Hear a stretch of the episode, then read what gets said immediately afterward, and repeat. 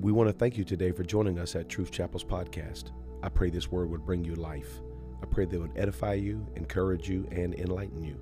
If you have a moment, please subscribe and leave us a review. We will be so grateful. God bless and let this word speak to your heart. I was telling the first service, I have a friend of mine that I work out with at the gym, and he goes to a local church here. And we're always talking about the Lord and talking about God. And this week we were in the gym together, and uh, we weren't getting much done. We just started talking about the Bible and talking about the Lord. And I, I told him about a message that I had preached a few weeks ago Victory over the Viper. And uh, he said, Man, I, I, would love to see that. And I said, I'm, I'm going to send you the YouTube link for it. So I sent him the YouTube link for it. It was earlier this week. And then yesterday he texted me and he said, Hey man, I'm I'm trying to watch your message. He said, but I can't get past the praise and worship. He said, I done backed this thing up twice and watched the praise and worship again and again. He said, because you can just feel the power of God.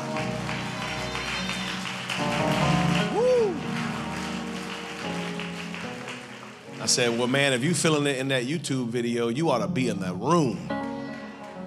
It is powerful, undeniable presence of the Lord.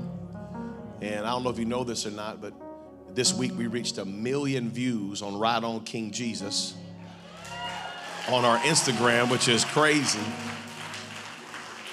Amen. The choir done went viral. Amen. Stuart's been invited to many cookouts. And it, I just thank God for a great media team. Thank God for a great praise and worship team that's always putting out an amazing product. Aren't we so blessed here at Truth Chapel? Amen. If you don't mind turning with me today to 2 Timothy chapter 4, 2 Timothy chapter 4. I'm only going to read one verse, verse 7. 2 Timothy chapter, chapter 4 and verse 7. And again, to all of our guests today, welcome home and we love you already. We're so glad you're here today. Amen. That's all right. Amen. And I have reached back into the uh, into the evangelistic repertoire. Just bring you a very simple word today, but I believe it's going to help somebody in the house. Second Timothy chapter 4, reading verse 7. When you have it, just shout, I got it. it said, I have fought a good fight. I have finished my course. I have kept the faith. I fought a good fight. I finished my course. I kept the faith. Amen. Let us pray together. Lord, we love you so much and we are so thankful for your power and your presence. We ask you today that you would just speak to us through your word, grow us, mature us, encourage us through this word today, Lord. And God, help us to not only be hearers of the word, but doers of the word also. And we'll be so careful to give you the praise, the glory, and the honor. And someone shout in Jesus' name, Amen. Give somebody a high five, and you may be seated in the presence of the Lord. I'll give you the title to my message here in just a moment. Amen. In 2006, I began evangelizing full time. And I had preached a little bit before that and preached out some, but in 2006, I began to actually um, be a full time evangelist.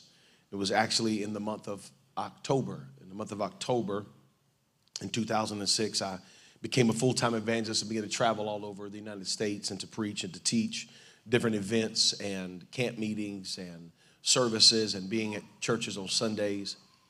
And in February of 2007, just a few months after we had started our full time ministry, I was in a little town in Louisiana called Delhi. Anybody ever heard of Delhi, Louisiana? Ain't much there. Uh, uh, Best Western and a Sonic, and that's about it. And uh, but a great little church, and I was there preaching for a friend of mine, and we were having a good time. And I realized, I hadn't realized really, and honestly, that it was Super Bowl Sunday. So y'all thought I forgot it was Super Bowl Sunday. I didn't forget. It was Super Bowl Sunday. February of 2007. And uh, I hadn't been paying much attention because at the time I was a Redskins fan. And uh, I'm no longer a Redskins fan because they don't exist. Um, but at the time I was a Redskins fan and uh, we, were, we were trash. And so I, I had checked out of NFL. I wasn't paying attention. And uh, after service on that Sunday, the preacher said, he said, hey man, today, uh, this afternoon, we're gonna go to this guy in my church, his house. He has a nice house, and he's invited the whole church over to his house, and we're gonna watch the Super Bowl. And I had never in my life watched the Super Bowl. It was 2007. I'd never watched a Super Bowl before because I grew up in the kind of church that we weren't gonna let Super Bowl Sunday even be mentioned. We was gonna have church right over top of the Super Bowl and we weren't going to let them outdo us in worshiping and praising God. And we weren't going to talk about it. We was just going to, we was going to have church. We, want, we, we, we didn't worry about no Super Bowl. They're not going to outdo us. Now, I don't know some of y'all in the building, y'all was raised in places like that. We're like, you know, we're not, we, we, this, is, this is the Lord's day, and we don't care nothing about no football game. That's where I grew up. That's kind of how I grew up. So I'd never actually sat down and watched a full championship game, Super Bowl game in my life. So we get to the guy's house, and the pastor was telling me, he said, Listen, this guy invited the whole church over to his house because he just got in church, just got saved, and this will be the first Super Bowl in over 30 years that he won't be drunk. And he's excited to spend this day with his church, with his church family. And so I thought that was a really cool deal. And so me and my family, we went to this house on uh, that, that, that Sunday in February, that Super Bowl Sunday. And there were two teams playing that day for the Super Bowl, for the championship, for the ring. It was an undefeated team, the New England Patriots. They were undefeated. First team to ever post a 16 and 0 season. Now, I know the Chicago Bears and the Miami Dolphins may say, well, you know, we did too, but that was in the that was in the 13s, you know, in the 14, you know, game seasons. But no one had ever posted or since a 16 and 0 season except the New England Patriots. Bill Belichick and Tom Brady were just having their way with everybody. It was beating the brakes off everybody. The last team they played in the regular season was the New York Giants. The New York Giants were 10 and 6. And the New York Giants made it into the wild card playoff. And then the wild card playoff, they beat the Tampa Bay Buccaneers. And everybody said, well, it's just, it's just a fluke. And then they had to play the Dallas Cowboys, and they're really easy to beat.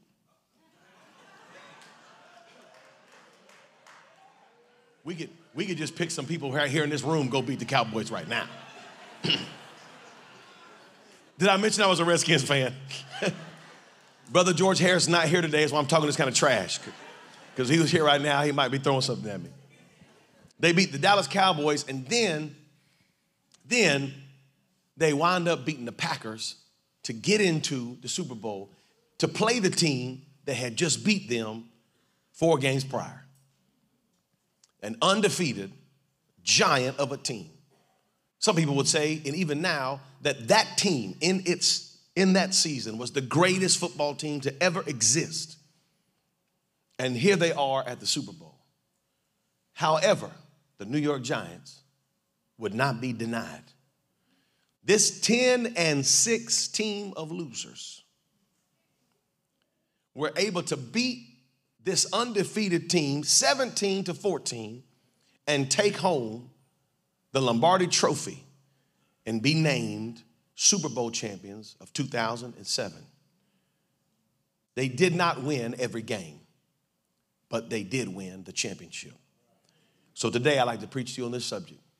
You don't have to win every game to be a champion.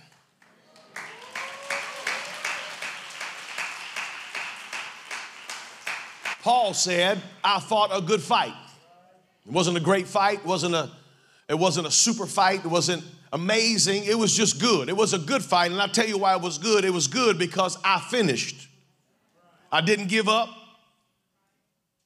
I didn't throw in the towel. I finished my course and I kept through it all. I kept the faith. I kept fighting. I kept pushing. I kept putting on my gear and I kept coming back. And I never gave up. And so I didn't win every game, but I am a champion because I fought a good fight. I finished my course and I kept the faith because the race is not given to the swift, not given to the strong, but it's him that endureth to the end. He is going to be the victor. Somebody said, Amen.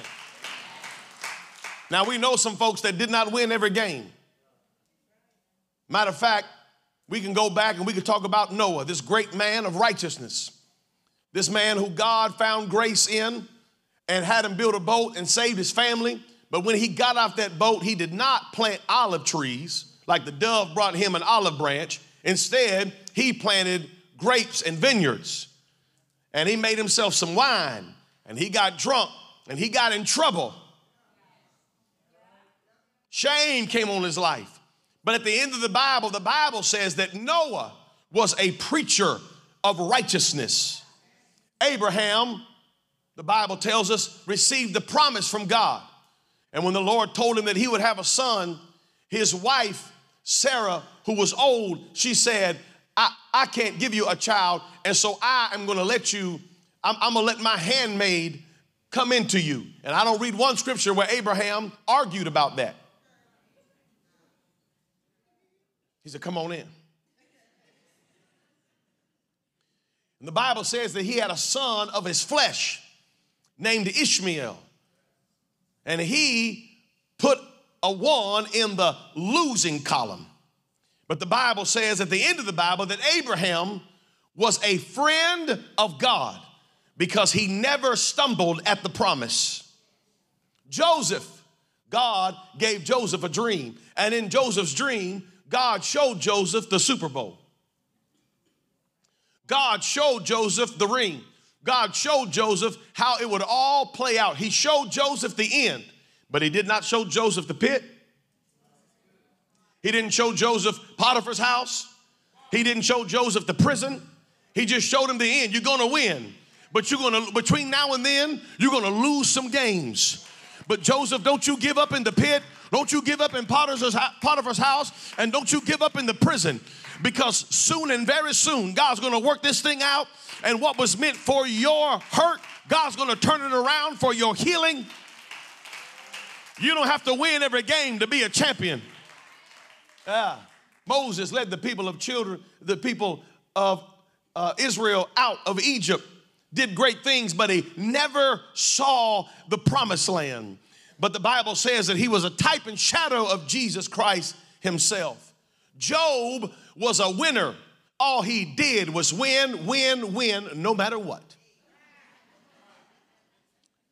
But he lost his family and he lost his cattle and he lost his servants and he lost his pride and he lost his joy and he lost everything. He lost everything. And in the middle of losing, he said, Though he slay me, yet will I trust him because Job knew trouble don't last always.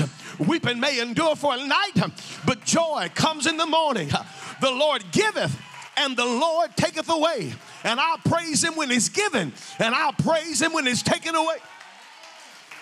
Job knew I lost it all, but in the end, he got it all back because you don't have to win every game to be a champion. Hey!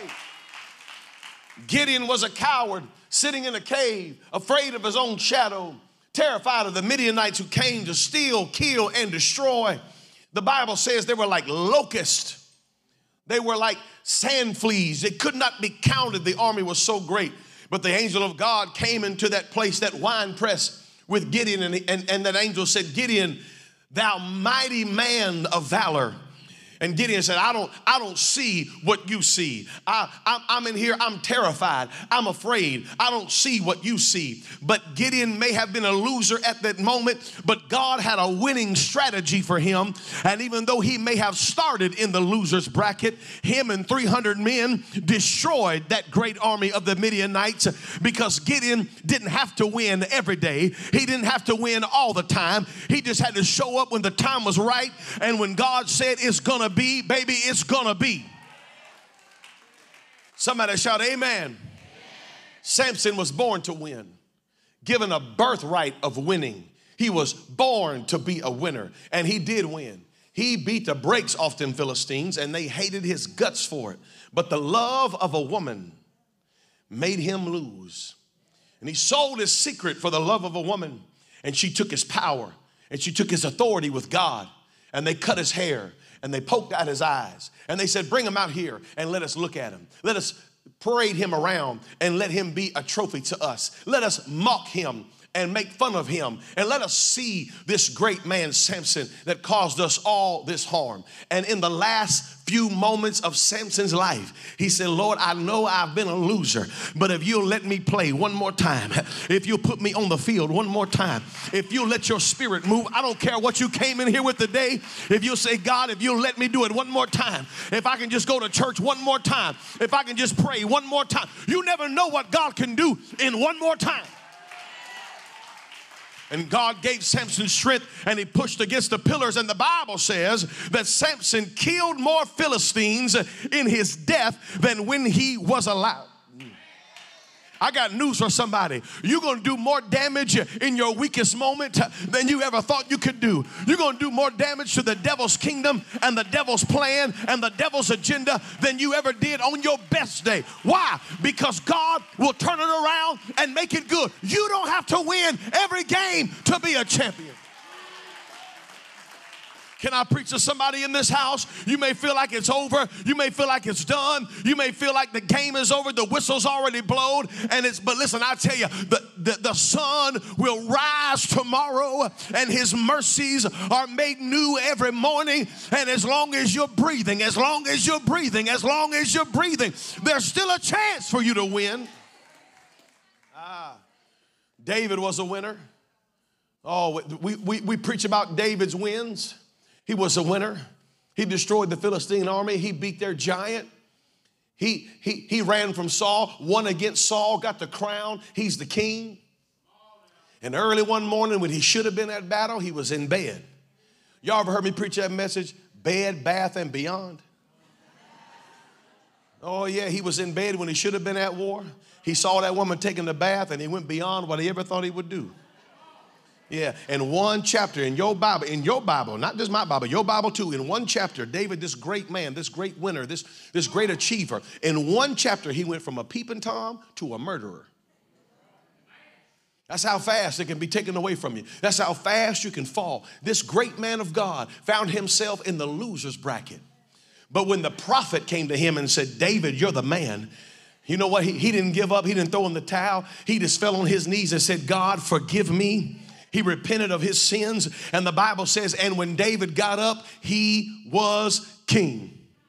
Oh yeah, yeah, yeah. Yeah, I may have lost, I may have lost this battle, but I did not lose the war. I may have slipped up, and I, I, come to tell somebody that may have slipped up, made some mistakes. You may be making mistakes right now, but I come to preach you today. It ain't over until God said it's over. You ought to do what David did. Just find you a place to say, Lord, forgive me. And when you stand up, you still gonna be a child of God. You still going greater is he that is in you than he that is in the world. I know this may not be deep enough for some of y'all, but I'm not preaching to all of y'all. I'm preaching to some folks that's in this house and you've been in the loser's bracket for a while. And you've been feeling like throwing in the towel, you've been feeling like giving up, and you've been feeling like, Lord, this ain't for me, and I don't know why the Lord won't come to my aid, and I don't know why the Lord won't help me out and open the door, and I just feel like all I'm doing is losing. I come to tell you, baby, it's all right. If you if you've been losing, it's fine. You just keep trying, you just keep showing up, you keep worshiping, you keep giving, you keep praying, you keep fasting, you keep playing, get in the game, get the ball, get your helmet on, put your pads on. This could be the Sunday. This could be the Sunday. This could be the Sunday. I know it's Super Bowl Sunday for the world, but in the church, somebody can get a ring tonight. Somebody can win today. Somebody can walk out of here and say, I'm a champion. I did not win every game, but I'm still a champion. Hey! Ah. Elijah saw many, many miracles. Elijah had been living sustained by a Shunammite woman with just a little bit of meal in the bottom of her barrel and a little bit of oil in her cruse. And God had sustained him. And he called the children of Israel and said, Why halt ye between two opinions? You're either gonna serve Baal or you're gonna serve Yahweh. You cannot have it both ways. And so he said, If the prophets of Baal can get Baal to answer, we'll serve Baal. But if he don't, I'm gonna try. And if God answers, if Yahweh answers, we're gonna serve Yahweh. And he let Baal, the prophets of Baal, do all their stuff. They cut themselves, they sang, they shouted, they danced all over the altar, but nothing happened. And then Elijah said, My turn. And he got his little, his little 12 stones, his 12 barrels of water, the, the, the altar, and the sacrifice. And he prayed a 65 word prayer. No running, no shouting, no cutting, no nothing. He just said, Lord, you know what needs to be done.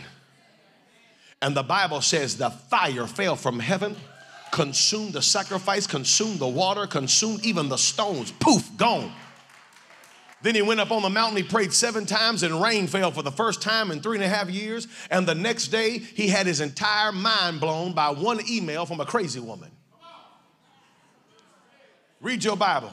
The Bible says the next day that old Jezebel sent him a letter, sent him a messenger, and said, Just like you killed my prophets, to today your head's gonna roll and you're gonna be dead just like them. And one single message, after all the miracles, after all them wins in that win column, that, that one word from Jezebel, the Bible says he went out, told his servant to leave him alone, went in the desert, sat under a tree, and said, God, kill me. If you don't think you can lose your mind real fast, you better read this Bible again. Because this man went from miracles to a mess. And he said on the tree, said, God killed me. I'm no good. I'm, I'm no better than my fathers. Take my life. Woe is me. God said, Boy, you better get out of here. You better get up, get your feet under you, like Jerry Cloud would say, gather your split tail gown around you. Get you down up off this mountain because you got business to do. You need to go anoint Jehu. Jehu's gonna kill Jezebel. Don't, don't even worry about this, Elijah. I'm gonna send somebody to take care of Jezebel for you and anoint Elijah, Elisha because he's gonna take your place. I know you may feel like you're losing right now, but God said, I got a plan. And if you'll get out of this mountain, if you'll get back in the game, if you can get your mind right and come on back, something can happen that will blow your mind. The devil hasn't won yet, and I'll tell you why I know the devil hasn't won yet. Because you made it to church today, and anytime you come into God's presence is another chance for God to have His way. All I need to know is are you breathing? Is there still breath in your lungs? Because if you're still breathing, He's still writing your story. It ain't over yet. And you know why I know he's writing your story? Because he, the Bible said he's the author and the finisher of your faith. He's writing the story and it ain't over until God said it's over. He's the author and the finisher of my life. Somebody ought to just shout right now because the devil lied to you and told you you had lost. But I'm telling you, there's a win on the horizon. There's a championship on the horizon. Rejoice not against me, oh mine enemy. For when I fall, and I'm going to fall, but when I fall, I shall, I shall, I shall, I shall arise. Woo. Somebody just shout that right now. Rejoice not against me. Oh, mine enemy. For when I fall, I'm going to get back up. I'm not staying down here. I don't have to win every game. You may have lost the battle, but the war is still raging. Somebody just shout yes. yes. Hey. Be seated. I'm almost finished. I promise. I literally, I'm almost done. Peter had a smart mouth and a bad attitude. He walked with Christ for three and a half years. This man, if anybody had it all together, he should have had it all together. But in the same moment that Peter looked at Jesus and said, You are the Christ, the Son of the living God. And Jesus looked at him and said, Flesh and blood have not revealed this unto thee. And I say unto thee that you are Peter. Upon this rock, I'm going to build my church. Just a few verses later, Peter rebukes Jesus. What? Peter says, Well, Jesus, I don't believe all that. You're not going, stop, stop talking like that, Jesus. Peter begins to correct Jesus. And Jesus looks at him and says, Get thee behind me, Satan. The man that, who the church is supposed to be built on the revelation that he's got. Jesus calls him Satan. He never called Judas Satan. He called Judas friend. But he called Peter Satan. Because everything that tries to push you away from your destiny is Satan.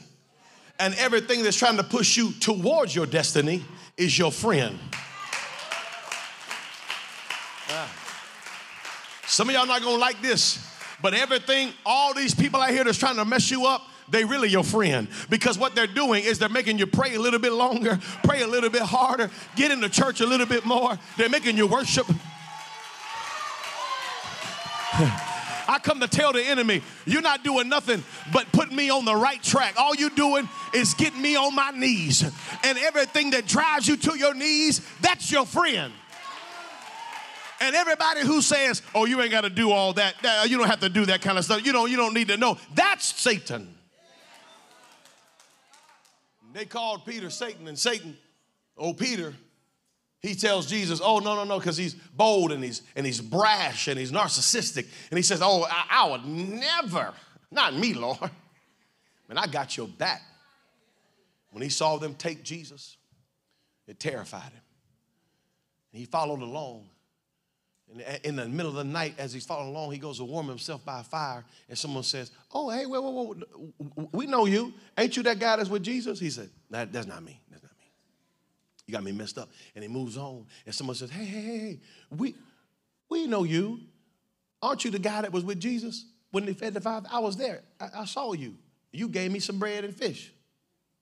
That wasn't me. I people say I look like you know Oh, people say I look like a lot of people. I got one of them faces. And then he goes to another fire, and a, a, young maiden says, Oh, hey, I know you. you. You've been with Jesus. You're one of Jesus' followers, You're one of Jesus' disciples. And he said, Gosh darn it. No, I'm not. But I don't think he said, Gosh darn it. The Bible says he swore, he cussed. And that is the only way they knew he wasn't with Jesus is by his language. If you want to be identified with the world, you talk like the world. Look at Peter. Look at Peter. Oh, it's just amazing. And when Jesus died, he was nowhere to be found, hiding in the room, afraid of his own shadow. This, this mighty man who God said, Upon this rock I'm going to build my church. This, this guy, he hang, since Jesus told him that, which may have felt to him like the greatest moment of his life, since that moment, he's been losing. L, L, catching them L's. L, L, L, L, just catching them. He's 10 and 6. But when the day of Pentecost was fully come, Judas was hanging from a tree and Peter was in the room. See, see, you don't you don't really get no validity because of what your name is or what you did. You you get points when you know you did wrong, but you show up anyway. Ah, don't let the devil lie to you and tell you it's over. No, just keep on coming because you never know that you never know the day in the room that God's going to pour out his spirit. You never know the moment that God's going to make it all all right. You never know the Sunday that God's going to say today's the day. And when the fullness of time was come in that room, they were all in one mind and one accord. And Peter was in that room. And they said, These men are drunk. And it was Peter that stood up and said, They're not drunk like ye suppose, seeing it's only about the third hour of the day. But this is what the prophet Joel spoke about when he said, I'll pour out my spirit in the last days upon all flesh, and your sons and your daughters. And Peter, the loser, got up and preached the message that changed the world.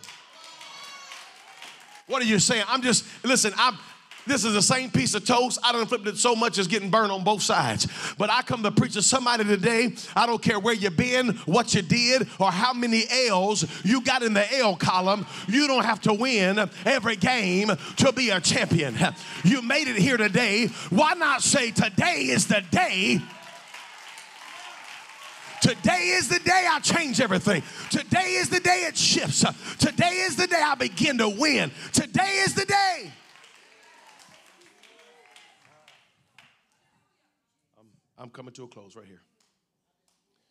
I want to tell you about a career loser, a loser of losers. The Bible only gives us a few details about him.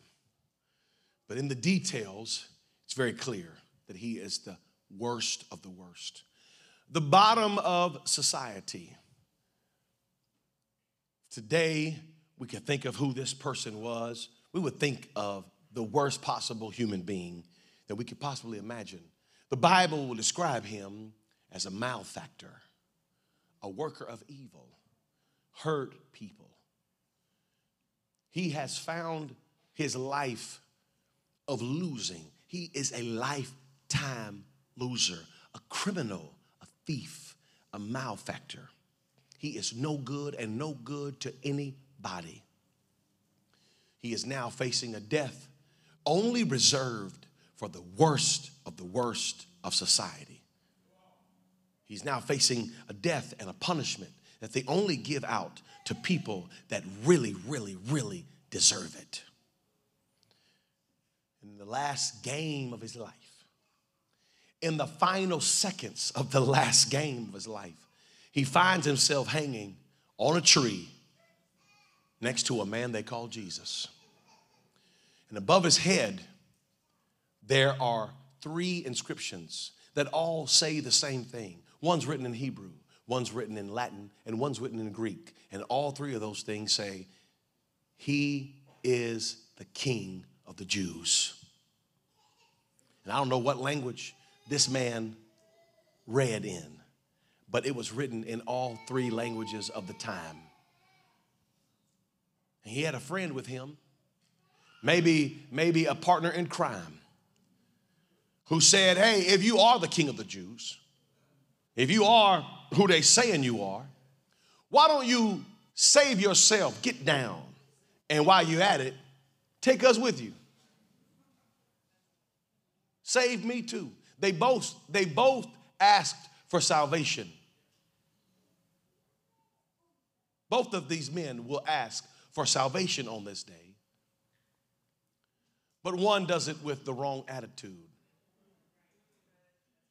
But this other guy, who we have no name for, the only way we know him is a thief who has lost his entire life in the last few seconds, the last play of the game, with time running out on his clock, he says, Don't treat him like this. We deserve what we're getting, but I perceive that this man has done nothing. And he looks at Jesus he turns to Jesus in the last moments of his life. And he looks at Jesus and he says, Jesus, would you remember me when you come into your kingdom? When you come into all that is, I don't even know if this man even understood what the kingdom of God really was, but he knew who he was looking at the king of the Jews.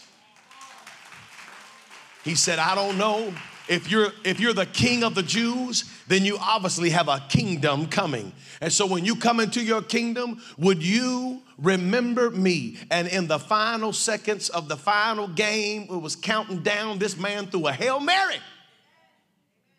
And Jesus said, Today you will be with me in paradise. And every loss was wiped off the slate.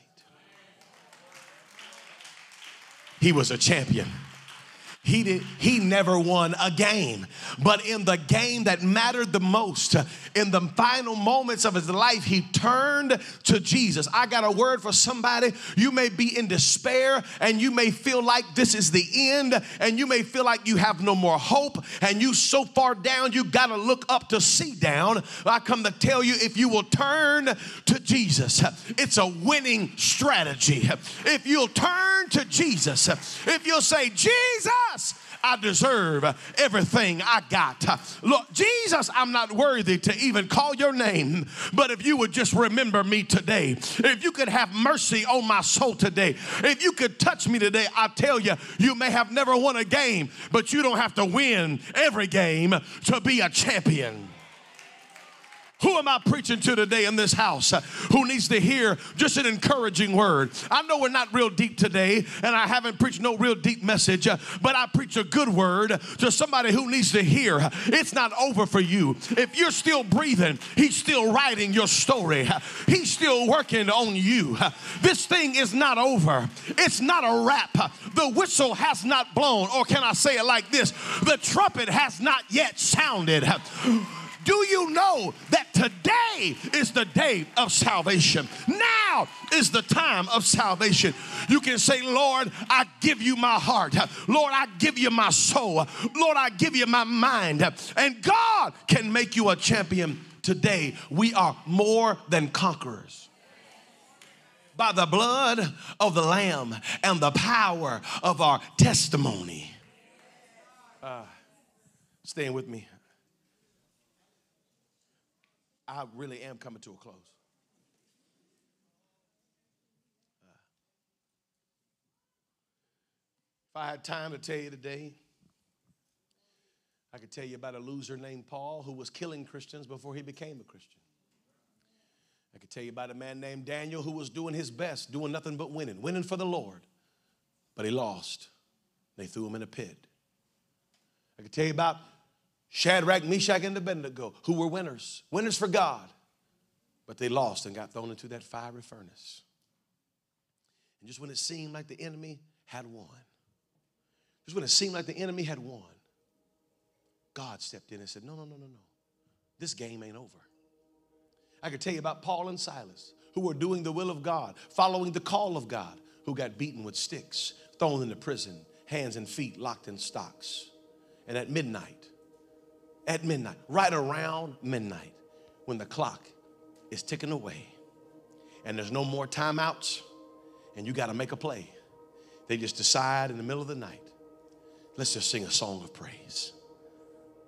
And God sent an earthquake and set them free.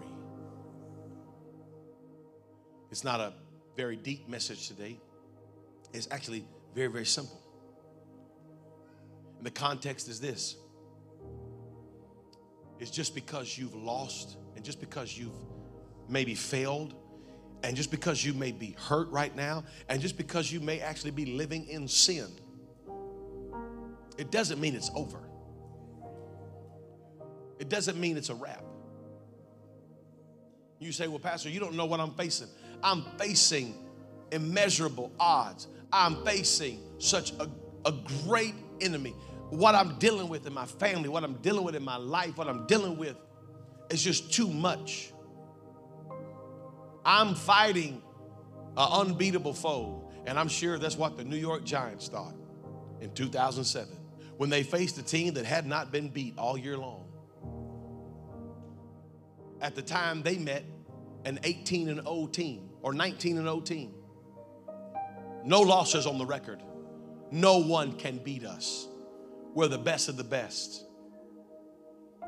The numbers in Vegas were so high, people lost everything because they knew and they put all their money on the New England Patriots because it was a wrap. It's a, it's a done deal. These boys cannot be beaten. And they felt like, I know they did, they felt like these guys are the best of the best and they have no losses in the loss column. But this is the most important game. This is the last game. Whoever wins this game, they're going to get a ring. And on that ring, on that ring, that ring will not tell of the losses. That ring will not tell of the games thrown away. The game will not tell of the interceptions that Eli Manning may have thrown that year. That, that ring will not tell of those moments, those disappointing moments when they could have won, but they lost. The ring will not tell of the past. The ring will only tell of the present. The ring will say Super Bowl champions. That's all it's going to say. It's not going to say losers who luckily became winners. No, it's just going to say winners, champions. That's what Paul meant when he said, I forget everything that's behind me. And I press forward to the prize, the high calling, which is in Christ Jesus. Because at the end of the day, I'm just gonna be a champion. And you're not gonna see my past. Matter of fact, he's gonna take my past, he's gonna cover it in the blood.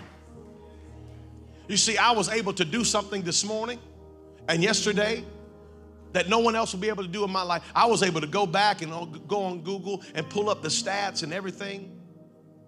I was able to pull up all the stats. I was able to look at all the losses that the Giants had had that year. And I was able to look at all the wins that the Patriots had had that year. I was able to pull up the stats and see, oh, wow, that's crazy. They were 10 and 6. They lost six games that year. But they, they're just the Super Bowl champions. That's, that's what we know them as. Not for their losses, for the win, the one win. And I was able to go back and pull up the stats. But you know, when you come to this altar today and you ask God to forgive you of your sins and your past, you know what the enemy can't do? He cannot go pull up your stats. He can't go pull up the losses. He can't go pull up the disappointment. Only you can do that. But I say you be like Paul, say, you know what? I forget the things that are behind me and I press. I press forward. I press forward. I press forward because I don't have to win every game to be a champion. That's, that's not how this works. I can fall down, but I get up. And this is not the end of my story. Do not read this chapter. Do not read this chapter of my book and say, This is their life. No, no, no. It's just a chapter. The page is going to turn. Tomorrow morning, the page is going to turn. Today, at this altar, the page is going to turn. God saying, Hey, I'm still writing. Here's what happens next. I'm still writing. And God only writes one book, it's a book of great expectations because he said, I know the thoughts that I think towards you. They're thoughts of hope and peace, not to do you harm, but to do you good, to give you an expected end. And God has great expectations for you today. I know what he's writing because I read the back of the book and we win, we win, hallelujah, we win. I know how this turns out. This turns out with you on top. I know how this turns out. It turns out with you being a victor and not a victim. I know how this turns out. This turns out with you making it in. This turns out with you being a champion. We want to thank you again for joining us on the Truth Chapel podcast. May you have a blessed day and walk in the favor of the Lord.